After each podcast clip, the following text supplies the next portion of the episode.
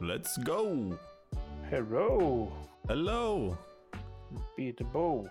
What up? I don't know. Sorry, man. it's just one of those days. One one of those days. Everything you, you say is you gotta you gotta rhyme with it. Yeah, yeah.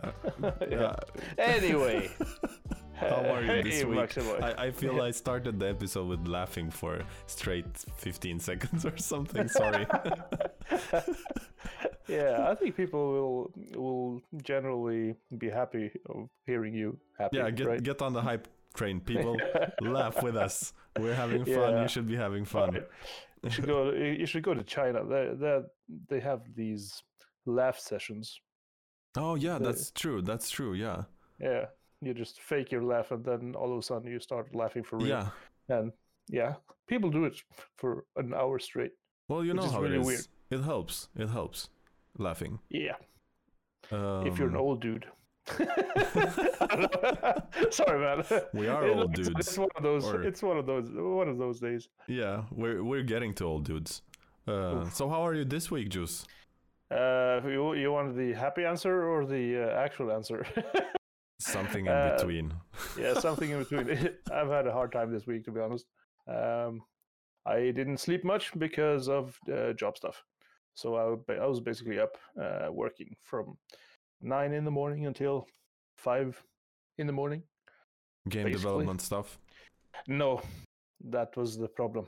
I have no problems at all doing that for 24 hours straight, but doing regular work stuff, um, I was kind of stressed out.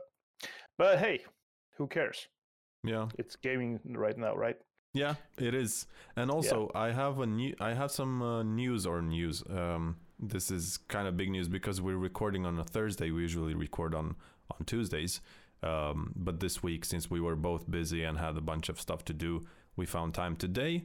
Um, and actually, today is the day where when AMD launches its new Ryzen 5000 series, which I watched earlier today, and it's awesome. And I think that this is a game changer, or it has been a game changer for developers. But I, I do, do really believe that if you're some kind of content creator uh, or a game developer, um, Ryzen CPUs will really, really help you now just because they're so much faster than Intel.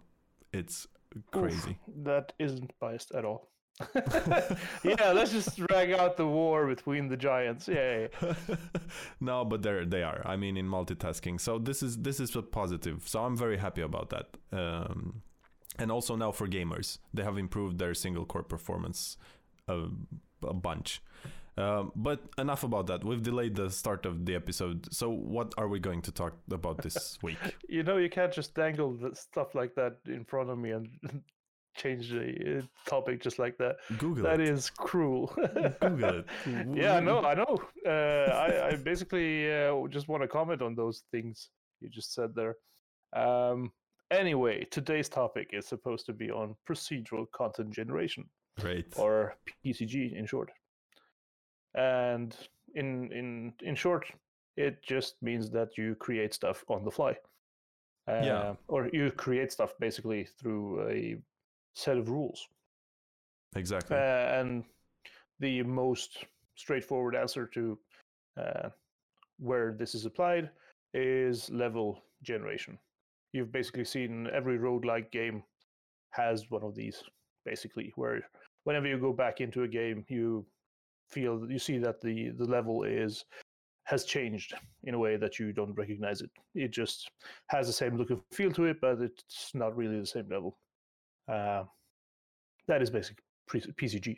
yeah. Uh, but there's also the topic is way way larger than than just uh, applicable to the level uh, generation stuff. You can you can have uh, story generating itself uh, throughout the game. Uh, you can have quests um, that can that can just pop out of nowhere um, depending on stuff that you do. You you feed a system with an input, and all of a sudden you have a bunch of outputs. Um, in a way, it is uh, AI, and depending on what your definition of AI is, it actually is AI. Um, Yeah.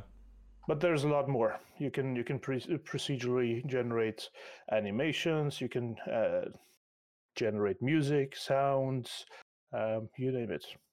Yeah, it is a, it, it is used all over the place in game in game development. Yeah, and we, uh, I mean, we studied together and we had um, a procedural um, generation course actually, where we we do, did it for computer graphics, for textures and stuff like that. Um, did we? Yeah, we did. Uh, Was I with you? Mm, I think so. what was if it? not in spirit, what, what, at least in, in body. what no, was it? I can't remember it. Yeah, it, it's called procedural methods for something, applied graphics or something like that. It was called. Um, I don't know if they still have the course, but um, it was it was basically implementing set of rules to generate different different procedural procedurals um, in our case, it was textures and, and stuff like uh, making, you know, um, a lemon, for example. You, you generate the texture for that, or making uh, something wood-like, or yeah, because there are there are formulas um, for for these kinds of things um, uh, that you can actually implement. Uh, I know that uh, a big thing is uh, trees and plants and that's that's uh, that's something that I I did. I think that we had to do something at the end of the course, um, a, a, program um, which was based on a procedural generation method, and I I chose uh, th- trees in 3D, so you could. My program could basically, you could tell it, well, I want this amount of of trees in this area, and it could generate procedurally um, in 3D. Okay, um, did it did it place the the contents?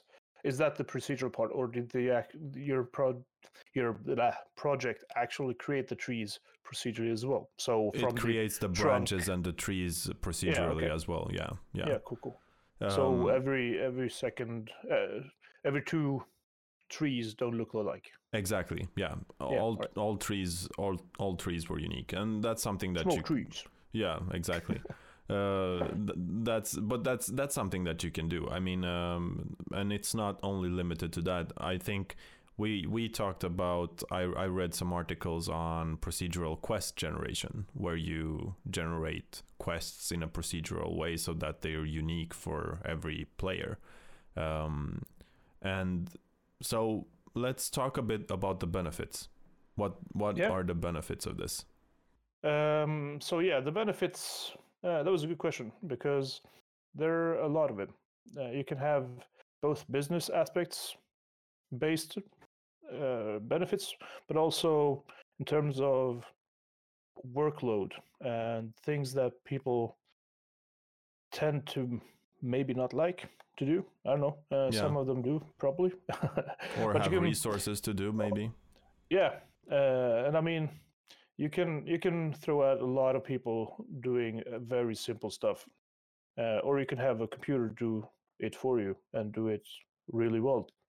Um, so one of the benefits benefits that you can have is that you can offload a lot of repet- repetitive stuff for uh, your employees.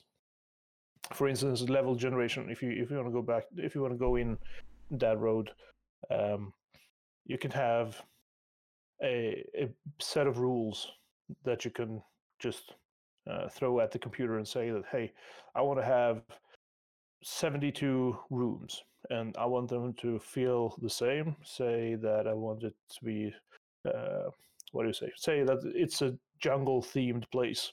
Uh, you're you're a player walking around in a jungle, and every place that you are in are basically is basically uh, a room. Yeah. So you can you can just have a bunch of them thrown at you. Uh, every room should be similar, uh, but also give you the the ability to hone your skills uh, and do that in a scalable way, so that whenever you actually learn something new, the game should or the level generation uh, of the levels themselves should reflect the difficulty uh, of your skill at that point.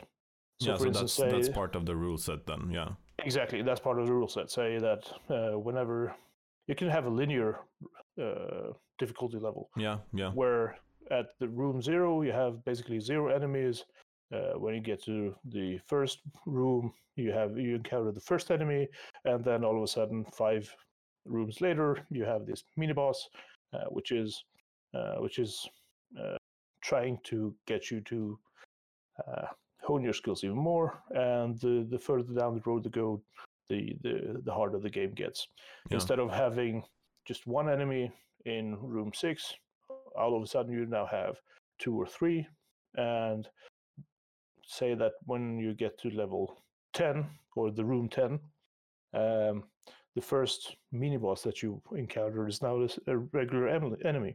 Um, so whenever you go down the difficulty path, the you, the previous mini bosses become regular enemies for you. Uh, yeah. So yeah, that's one way to do.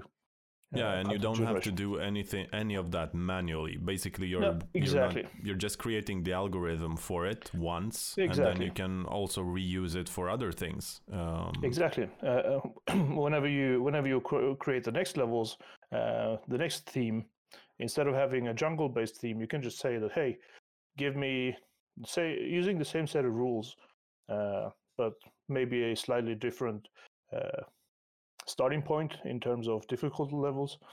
You can just say that, hey, give me a desert level, or yeah. give me a mountain level. Um, so that that is one way to to cut down on the time to create uh, the levels. And actually, coincidentally, that is exactly the way I go about it in my new game. Uh, mm-hmm. This is exactly the way that I do. I say that I want to have a graph. For those who don't know what a graph is, it's not really a mathematical graph in the sense that you have an x and y uh, coordinate system with a line. It is a it is the it's the geometric version of a graph. So you have a bunch of nodes and you have edges that are connected to it yeah. to every node. And what I do is that I create this node based system where I say that I want to have rooms that are somewhere in between uh, five meters and 30 meters.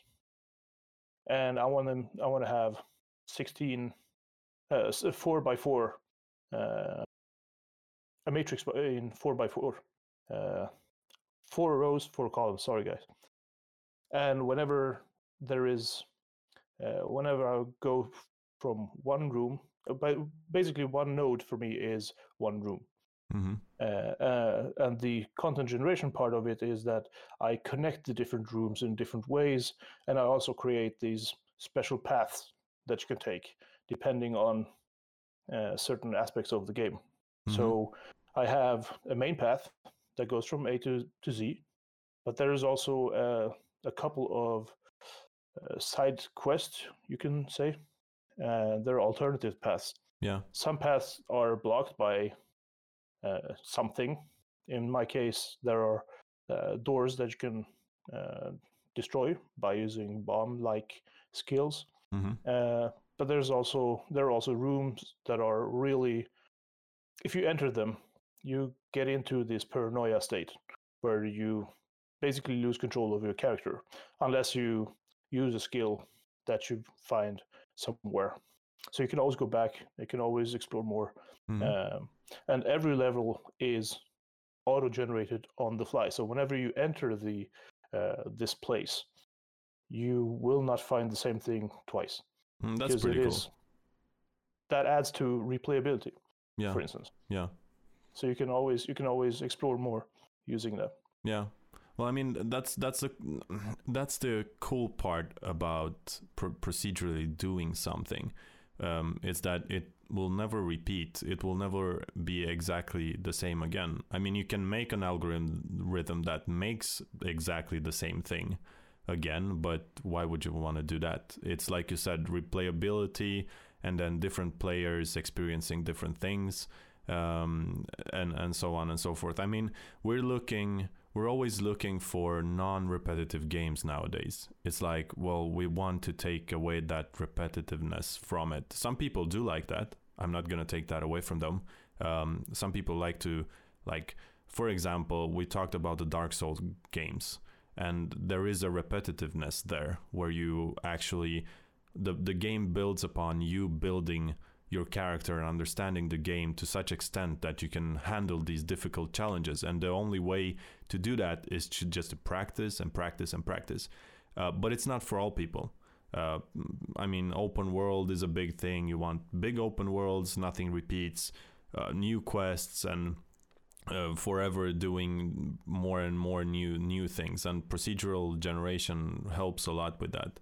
And it's it's actually you know I've discovered something throughout my developer career, um, and that is um, if you make tools that are generic enough, you can reuse them for new purposes all the time.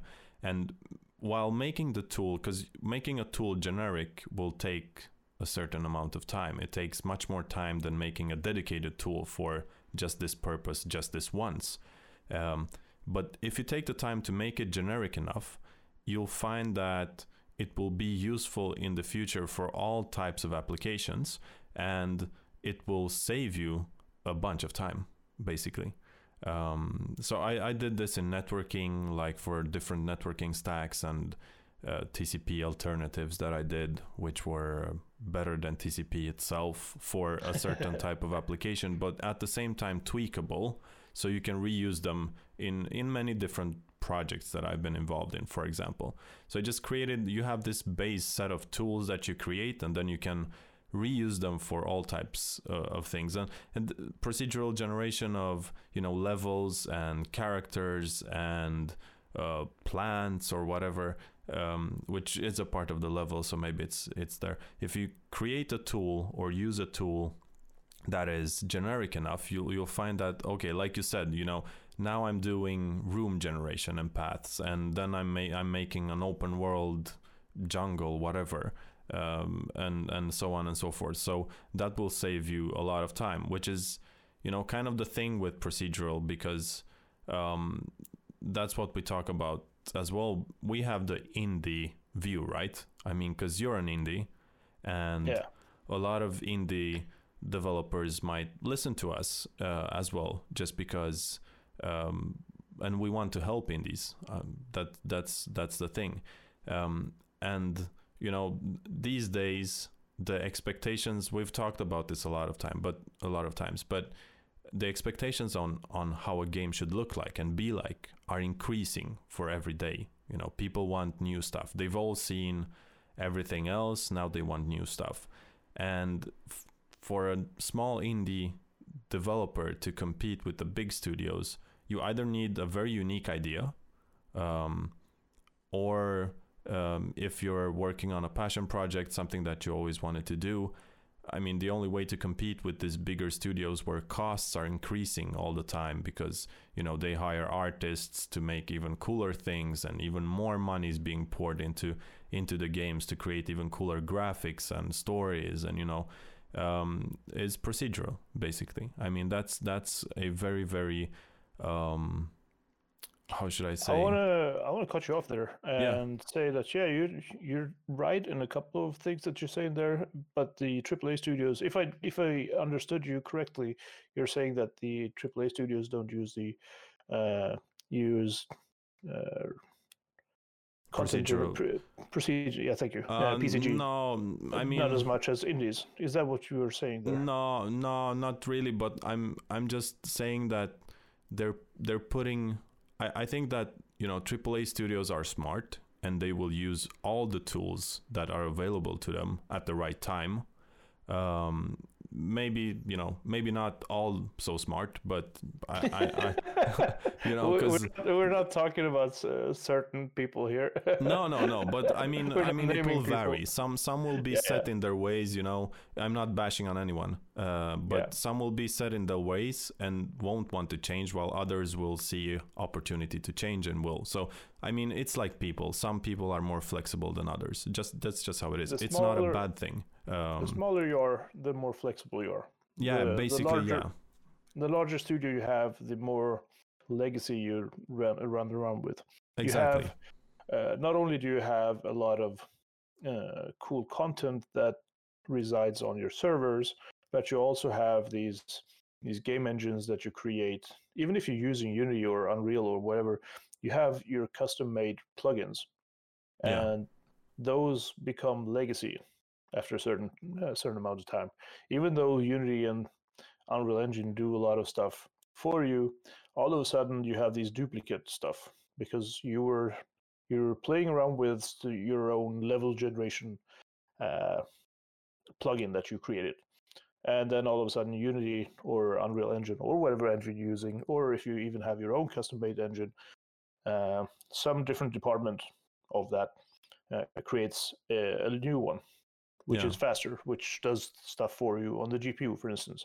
Um, and now you have both. Now you have two systems that you need to uh, work with, and that is one thing that the flexibility as an indie to choose between them on the fly is basically irreplaceable in Yeah. comparison to to, to the larger uh, studios. Yeah. That being said, of course, uh, larger studios also have way more AI people. They know how to pl- set out th- these specific rules to create the the levels, for instance, or uh, a creature. I know that there is uh, Will Wright way back in the days. I think it was some sometime in the ninety early two thousands or something. They they created this this game which was called what was it? Spa Spa uh, Spore Spore Yeah. Yeah. where where you basically create your own creature, your own alien uh, using AI or PCG. Yeah. And that was the thing with the game. The whole game was about creating your own creatures Mhm. using AI.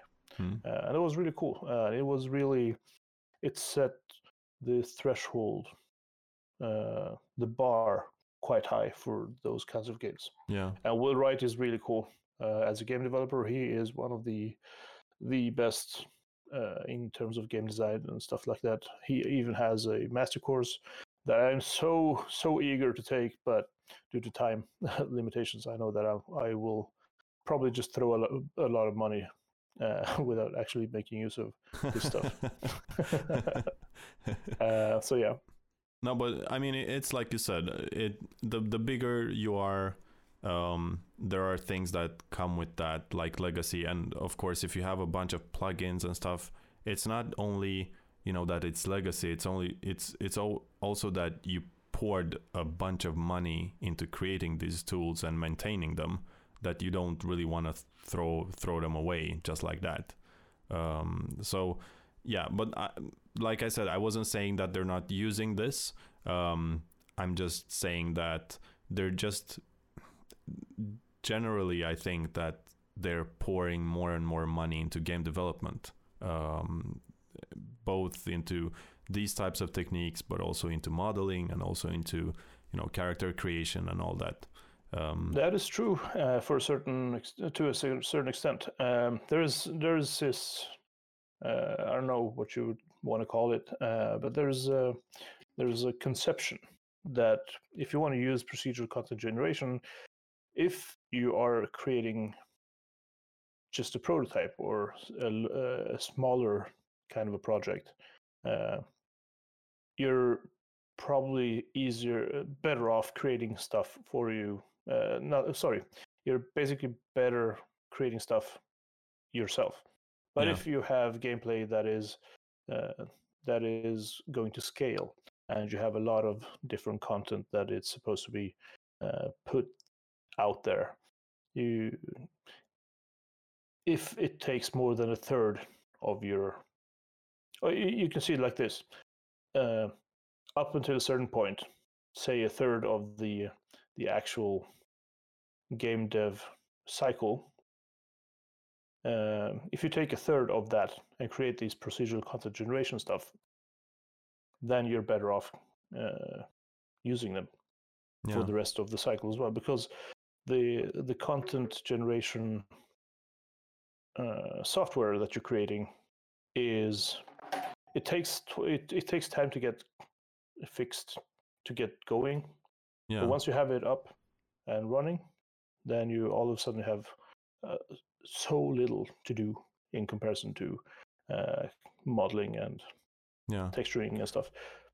but there's also this thing uh, that that that is we're talking about level generation, for instance, here or gameplay generation, but there is also a different dimension to it. You can have like you mentioned previously, um, textures that that are procedurally generated. Yeah, you yeah. have one of the the standards nowadays of uh, modeling or texturing software is the uh, Substance suite, Substance Designer and Substance yeah, Painter. Exactly. Uh, and they're basically standard nowadays.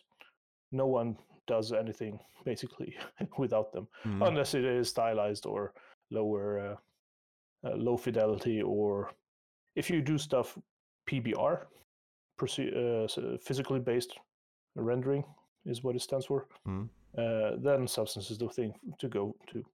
Yeah, because they Uh, are procedural, and, and I know that Exactly. we both both tried them and worked with them actually.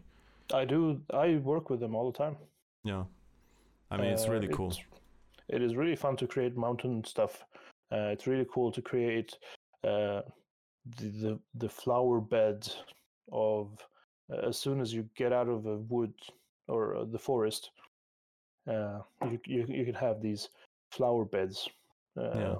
shown to you.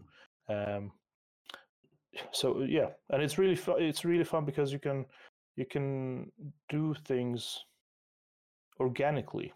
It feels like this is something that that can actually be seen in real life. Yeah, yeah.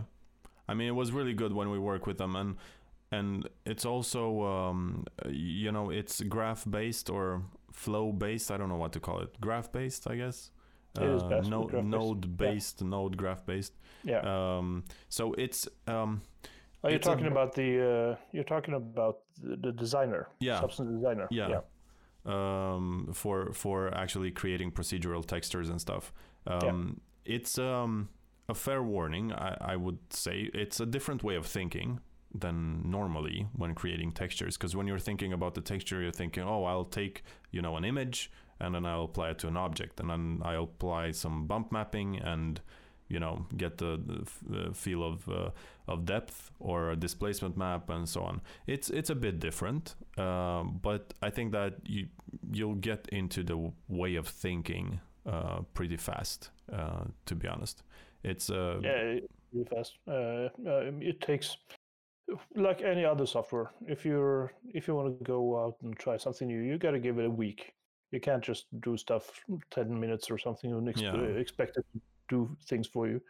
Um, one of the coolest thing with Substance is also their their library. They have these free stuff that you can just download and tweak to your heart's content. yeah, yeah. That's and also, uh, Substance good. isn't really that. it- It's really not that uh, expensive. And they do have these. Uh, what is it? Uh, subscription models now. Uh, yeah, like everybody else. Yeah, yeah, yeah. but previously, I know that when I bought it, I bought it uh, like a one-time fee. Yeah, that's what they had. Like, I don't know when we were sitting with it. It was like two years ago when I sat with it last time, I think. And I can't Uh-huh. remember what it costs. Uh, but a hundred dollars, a hundred and fifty dollars, or something. There is actually yeah, 127 Okay. uh, per per software. yeah. And it's uh, they they do have a special. Uh, now I'm talking about the thing that they have for indies, because if you're an indie studio, you can you can buy uh, the the thing here, the the the substance uh, suite for a really low price, and I mean 150 uh, isn't really much. And it's, No, by the way, this is in euro. It's not also it's not really in in uh, dollars either, Okay. Well, Yeah. that's. I mean, but that's pretty good. That's. Uh, and it's perpetual. I mean, you just uh, you just pay a one-time fee and that's it. yeah. Yeah. That's cool. And uh, Um, yeah, sorry. no, no, go I on. was just gonna say for for the for the value you get, it's a really good investment to make. Um, Yeah. Yeah. And if you if you even if you don't know how to use it, you can just go in and download the stuff from from their libraries, and all of a sudden you have a building.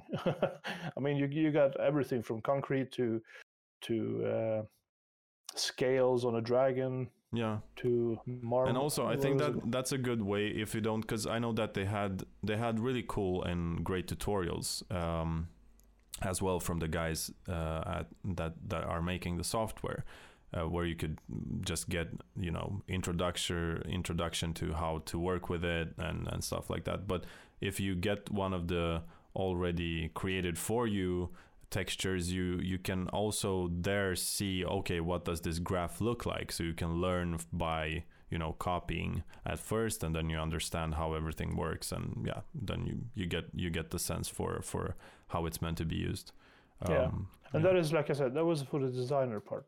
The the Substance Painter is really different because Substance Painter uh, doesn't really work in the way with graphs in the, in the same sense. It uses basically Photoshop layers, where you say they, we work with different kinds of layers and mask out different parts of a uh, of an object. And from the last time I worked with it, which was way back now, uh, you, it was also specific to a s- certain model that you used yeah because you, you drag in your model, you paint on it, and you do layer stuff, uh, the roughness, the occlusion, etc. Um, but I want to mention another uh, software. I don't know if I did this previously, but Houdini uh, from Side Effects is a another software that is really really cool. And to be honest, I don't know why this isn't really the standard yet. Because Houdini is another PCG software where you work with graph and you work with graphs in such a way that you create a non-destructive it's called a non-destructive workflow yeah. where whenever you want to go back and change something you can do that. In in 3d studio max or in maya you can't really do that because you don't have uh, the the ability to go back and change stuff and expect things to to work as they uh, expect things to update in the same way. Yeah.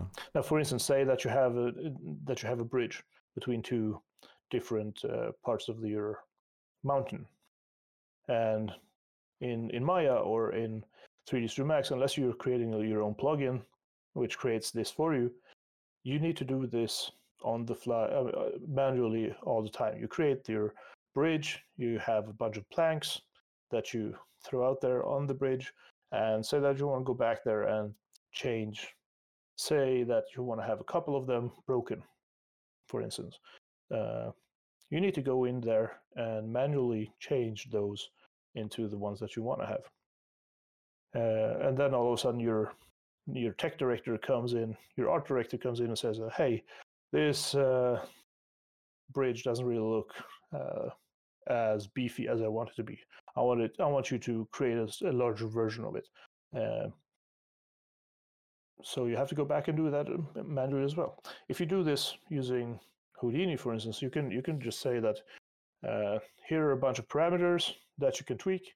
For instance, how many planks you want to have, what's the spacing between the planks, how uh, how wide should the bridge be, how tall should the handles, uh, Yeah. I mean the ropes be at. Um, all of those are parameters that you could just tweak in a PCG or in uh, in Houdini. yeah And also say that hey, your director comes in and says that I want to create, I want to have the broken, uh, the broken planks. And you say okay, sure. Where do you want them? Uh, I don't want. I don't know. Just throw a couple of them out there, uh, and you know you do that. And then he comes back again and says, "Ah, this really didn't feel like uh, I wanted to feel. I want to be. I wanted to have more of a, a danger zone to it." And you start thinking, "Hey, how can I do that?" You go back, you change stuff on the uh, manually. Well, with the PCG or with with Houdini, you can actually have uh, a function. Say that, all right, uh, I want to have 13 or 15% of all the planks should be broken, and I want the the broken ones to be closer together because if you fall off, if you fall once, you're probably gonna. If you break a plank, you probably are gonna grab the plank after one, right? So you're probably saying that hey, these two should be related in such a, in in a way that uh, the second one should be broken as well. Yeah. And you can also just difficult. You could add the difficulty thing that you were talking about previously, uh, or maybe didn't. Uh, you can have a difficulty thing there, saying that all right, in the beginning of the bridge, you want every plank to be clean, but as the longer off, the the longer you're on the bridge, the more of those broken uh, planks you're going to find, and that way you can also gameplay wise change the difficulty level for the player. Yeah. Which is also a cool thing. Yeah.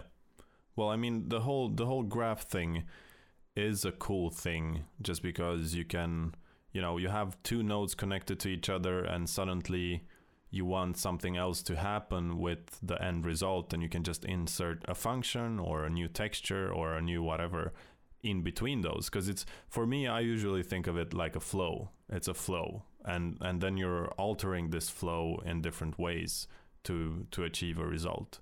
Um, and you have like you said you have different types of nodes. You have these function nodes which can add randomness to to the whole thing. And the thing is that like you said as well changing the parameters of these functions uh, change the end result as well so so everything becomes a parameter that you can tweak Exactly. uh, so it's it's it's kind of like uh, uh, you know um, what should I say? It's it's like you said in in 3D Studio Max you would like to you would have to copy paste the planks and then you would have several versions of the planks because you know you don't want them all to look exactly alike. Uh, and then you have to manually copy paste them and create your thing. Um, but but here you can you can have natural variation by just adding a random function, basically, Yeah, exactly. or a random random node function uh, Yeah. to be more specific. And of course, we're simply we're oversimplifying here uh, because it Yeah. depends on how, your experience level with the different kinds of software. But that's basically the gist of it. Yeah, if you exactly. if you don't if you don't go into the details of uh, the planks, it's gonna be feeling as if it was repetitive, as if it was uh, synthe- synthetic. And of Yeah. course, uh, if that's what you're going for, by all means. But many many games nowadays don't want to have that. Now, for instance, there's a there's a game. What was it called? Uh, that's not, not Destiny. The uh, no no no. It was about uh, the the world was was going under basically every game out there. uh, what was it called, man? We What played type- it. I it was played it. a third third person shooter game. It was Third kind of like. Destiny, but uh, on Earth. Well, Destiny is on Earth. Come on, okay, I, man. did, I, I didn't know that because I don't play that game. it feels like it feels like a off I feel somewhere. offended right now. What the? oh man, crap. no, Sorry, no. man. But th- so you said third third person yeah, like Destiny. What what game is that? I and I Uh, played. go- Did I play it a lot or yeah. Well, you you played it a lot. Like did? a lot.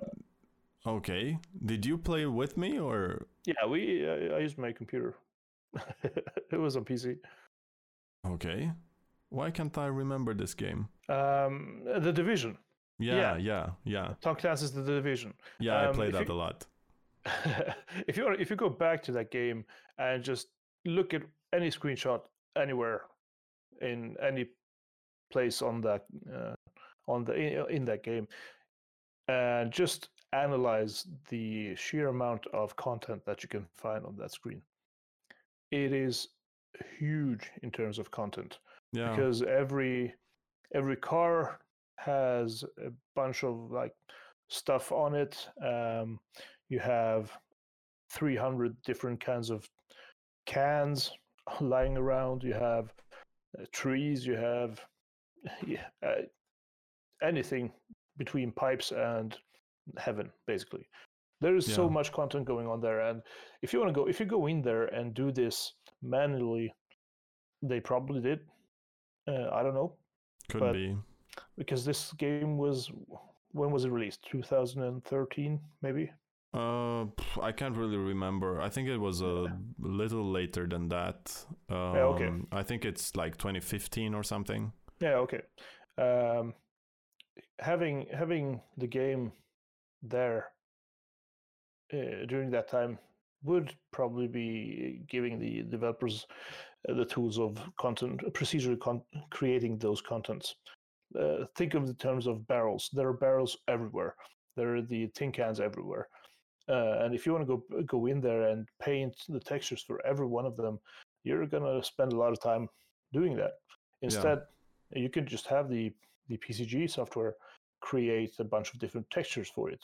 Yeah. And yeah. then you all of a sudden have 300 different kinds of uh, tin cans. Yeah, because or... the division is kind of you know it's it's a bit um, special in in in terms of uh, like you you wouldn't probably generate the the actual 3D model where it's being because because they were recreating New York, and then when you're doing that, then you can say, well, okay, so we're rec- recreating an authentic site, then we're gonna model it. Um, even yeah, but though... you can still have you can still have the uh, the uh, PCG do that for you. I mean, if you have the if you have the map of New York, you can basically it is done for you. By the way, yeah, that's uh, that's uh, there, true as well. There are a lot of different kinds of software that do this for you. Uh, I know Mapbox, which I was using for an AR app um, that I, that I created back in the day. I think it was like four years ago.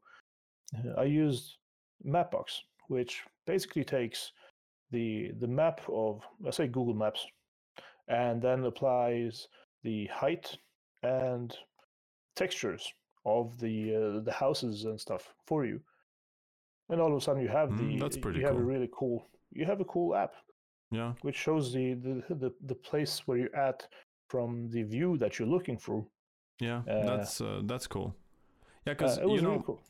I wanted to get into a let's call it a misconception um, yeah. that some some people I've heard that you know um, this this was a while back now, but a popular misconception was that oh, if you need simple stuff, you go procedurally, but if you want more advanced things, you know, more detailed, let's say, let's say you have um, because we're talking about the division, let's say that you have a city that you want to procedurally generate they're yeah. like, well, yeah, if you want to make simpler houses, like basically boxes with uh, textures on them, you can you can do that procedurally. But if you want to do more advanced things, then you you can you you do it by modeling, which is like, well, that's not true anymore now, is it? Because no. It, and my question to that is, what is advanced? Yeah, exactly. What do you, what do you call advanced in, in such a case? Yeah, I, I, I guess that what they meant was, you know, creating uh, more um, advanced details on the buildings, oh, like you have balconies and stuff. exactly, yeah, okay. yeah, yeah, yeah, yeah. No, no, that is uh, that is a thing for the past. Exactly. Because, uh, there's a game called uh, what was it called? Uh, we Happy Few or something. Uh, we the the. It was really, yeah, it is called We Happy Few it is really cool, and you should look it out. It is scary as hell, uh, but funny, funny too. It's basically uh, the short story of it is that it is a game about you're you're coming to a place where everything is dark, and there's this drug that basically puts a smile on everyone's face, uh, and people are just upset with it. Um, and the, and the thing is that the place where you're at, the city that you're working, that you are uh, in, is procedurally generated, uh, which is really cool because it doesn't really look procedurally looking. Mm-hmm. It really looks authentic. And especially since you have a bunch of people running around you and scaring yeah. the crap out of you, you don't really put that much effort into looking into the details of the of the the buildings and stuff. Not only that, but if you're if you actually want to go into the details of the the buildings, you'll you'll find stuff that are level design way, uh, level design oriented in such a way that they are uh, varied in height in width, uh, Yeah. and also guide the player, uh, like we talked about in the previous episode, using the the lighthouse effect, kind of basically. Yeah. You have this monument that you're looking at, and you're you just you're just following it around, and also they obscure a lot of stuff for you, so you don't really know exactly what happens around the corner, or if you take a certain a certain path, Yeah. which is really it adds to the tension yeah. for the player. I just uh, googled it and it looks amazing. Actually. It is really yeah, cool. it looks really good. To be honest, there's you know what can you say? I mean, it's just yeah, really really good. Um, Scary as crap. yeah, but there's there's this nice atmosphere to the game. Um, Yeah, it is. I recommend googling it and checking it out. But yeah, I mean, in terms of procedurally generating stuff, there are I mean there are no boundaries. Basically, it's all up to the algorithm that that you're you're using or the tools that you're using because you can generate you know very very detailed uh, things. So yeah, uh, I want to I want to challenge everyone listening to this. Uh, go into Nvidia's homepage uh, and search for uh, procedurally generated faces. Yeah. That that would be uh, that would be uh Have you seen it? Uh no, but I can imagine that it's pretty cool. Eh, It is not only cool; it is scary as hell. it is scary because they are photorealistic. You you basically can't make see two people. You can't differentiate between the the the, the fake ones and the real ones. Yeah, that's that's pretty what the cool. Because what the algorithm does is that it creates faces it creates real people that actually don't exist Yeah. but you as a as a regular person if you're not into ai and you don't know what to look at you're probably not going to find the the things that are the the small tells Yeah, yeah, yeah. Well, For I instance, mean, uh, yeah. if you're if you're a if you're a girl and you know that uh, whenever you pick out uh, earrings, you probably don't mix and match, right? Uh, at least I wouldn't if I was a girl. Um, and if, but if you look at the faces, the face look totally uh, totally authentic. But because small details like that would put you in some kinds of hmm, eh, really? Would you go with those two earrings? Uh, that's a small tell for for someone that lo- knows what to look for Yeah. if you're into AI. There was Yeah. one image that I really laughed at. Uh, it created a tooth uh, in the center of your face, basically. Everything looked authentic, but the problem was that the, the teeth were a bit shifted. So you had the you had a real you had a center tooth. Uh, and if you're looking at the okay. picture, you, you don't you don't realize it, but after some consideration and you see that hey shit yeah, well, well, if it's on that level when it comes to that, then it's pretty damn good. it is really I mean, really cool. That's pretty pretty awesome, to be honest. Yeah. There is also another th- another tool that I want to talk about. Uh, it's it's basically an AI technique where uh, you have two two pieces of AI working together to create the uh, something cool. They are called GAN. I don't really know, know exactly what they what it stands for. General AI Network. I don't know. anyway, that was my. no, good guess. Good yeah. guess. uh, general gen, uh, ah crap i just dropped it generative adversarial networks that's what they stand for because they work together but in in as adver- adversaries and what they do is that you have one you have one ai you have one piece of software that creates the, the content for you and then you have another another content that evaluates it for you. And say that hey okay uh, let's create a face.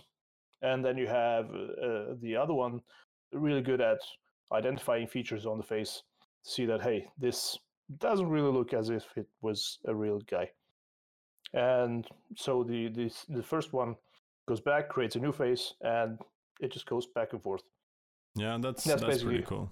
that's basically again Yeah. but the, the the software that I want to touch on is you from a doodle it creates a real image. So you, as a developer, you could just go in there uh, and just paint, basically paint style. You have like 16 colors or something, yeah. and you just doodle. You say that, hey, this is supposed to be a mountain there, using a certain color. That color codifies the that this is supposed to be a, a mountain. Uh, you, you you can have green grass somewhere, basically doodling, and you can have water, which is basically blue. You have a bunch of clouds here and there, and all of a sudden you have a photorealistic image of your doodle. Yeah, that's that's uh, crazy cool, actually. That is really amazing. Yeah. Now imagine having that in the context of game textures. Yeah, yeah. And all of a sudden you have photorealistic people uh, generated for you in terms of models, and basically are playable. Yeah. You can yeah. create whole worlds with these kinds of uh, AI techniques. Yeah, so I mean the the misconception of you it not being advanced enough or whatever that's just wrong. Um, and I mean we we knew all along. that's why we brought I it up. It. Yeah, I it's yeah, it. but it, it is like I mean you can you can create there's there is no limit. Um, uh, another thing is you save space, of course, because you don't have to store all these things that are generated by uh, by an algorithm. So what you're storing is actually the algorithm, and yeah, um, the parameters. And the parameters, yeah. Yeah, so you can um, always always go back and generate them.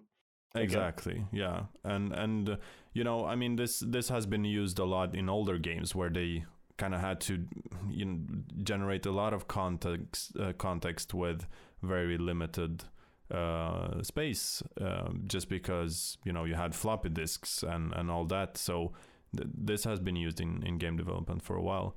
And then there's you uh, know but also i mean diablo one of the most successful games um, yeah. in, in ever. Uh, the first one. You have although you it was basically um, a limited set of randomness to it but whenever you went into a dungeon and you I think it was when you closed the game and then you went in again, the the level changed. So you had to find the exit again. But once oh, you yeah. found the exit, you you basically had the final layout. I think it was like that. I can't really remember, but I know that there is a certain randomness to the dungeons. Yeah. Well, you know, and now we haven't passed our mark yet, and that's good because I wanted to address the elephant in the room which which is you know we when we're talking about procedural generation, we cannot skip talking about No Man's Sky. I'm sorry, No Man's Ooh. Sky. I have to sorry. talk about you. uh, is that and, an elephant or is it something like galactic? Well, let's let's elephant? say the warning in the room. I think that people that have listened up to this point will understand where I'm going with it. Um, well, no Man's Sky was I, I was super hyped about it. I was like, wow, this is amazing. You get to travel the universe and you see new worlds for uh, each new solar system that you're traveling to. It was amazing. I mean, I, I know I, I, looked at their demo and the hype was real. uh, and it was like, whoa, wow, it's an endless universe. And then for every world that they that they generated they store that onto their server so you can revisit it and all that. Um, but that that game was kind of going overboard with these things. And there were i know me and you have discussed it never on the podcast but we have discussed no man's sky. Um, because there are elements of game design there that are missing. I mean the idea is great right? It's it's um, amazing and uh, let's just say that this is the first version when it was released because they they went back and fixed a lot of issues. Yeah, yeah, uh, yeah. I don't know what the state of, what what the state of the game is right now. If if they if they have lost a lot of players, I, I assume so. I bought it for the PS4. I never played it again. Uh, it was cool for, let's say, the first five hours. Um, but you know how it is. You never get a second chance to make a first impression, right? Um, yeah. So they should have fixed these things before they release the game. I mean, it's it's better to say, you know, we're not ready, guys. We're sorry, but we want to bring you the best experience possible than releasing something just because you said that you you're gonna release it on a certain date, and then people not being happy and leaving your game. That's you know that's a big no no. I, I but people, that's the thing. I think that they actually th- thought that this was the the coolest thing ever. Yeah. But because of the sheer size of the game and the basically the infinite universe that you could travel, people didn't find each other, which yeah, Yeah. stopped their uh, yeah. I their mean, vision. it they. I don't want to be that guy, but they brought repetitiveness into a procedural game. That's that's how I would say it. But Uh, there's also that is the beauty of uh, of content generation, because or actually not really content generation, but uh, game development. Because Yeah. uh, when whenever you're creating game, you want people to to feel okay. Sure, there is some repetitive element to it, but whenever you give the player the ability to repeat, rinse and repeat, and hone their skills, you're giving them the opportunity to become the best version of themselves. absolutely. The problem with this game was really, yeah, okay, I can do this for 10 hours, I can do this for a thousand hours, but what do I get out of it? Exactly. They And did was a repetitiveness in a bad way. I mean, th- it was it was cool. You know, the first time you play the game, you you start up the game and you play it, and it's like, oh, now I can jump to this planet, and I know that this is being generated for me right now. And you explore the planet, um, and you find some relics or whatever. You don't really know why you're doing this. It was uh, like, well, why why do I have to jump through? You have to get because a, a big thing with No Man's Sky was like you have to get to the middle of the universe. That's where something happens. It's like okay, cool, um, and you know you go to this world and you do some stuff. Uh, okay, that was cool. Uh, the first time, and then you do it the second time, and then you do it the third time, and it's like you said, there's no really sen- no real sense of progression in the game. Yeah. So after a while, it feels like it's repetitive in a bad way, uh, like watching paint dry. So after the third, fourth hour, it's like, well, okay, why am I getting to the middle? Why do I have to go to the middle of the universe? And why can't I go there now? Because now I've lost kind of interest in doing this, or like seeing the new generated planets. And like you said before, just because the pure massiveness of, of the universe that they create, you don't find other players. Because if you had that interaction then you could say well yeah okay that's that's good. I can i can go to these places i can interact with other people we can do stuff together whatever that might be.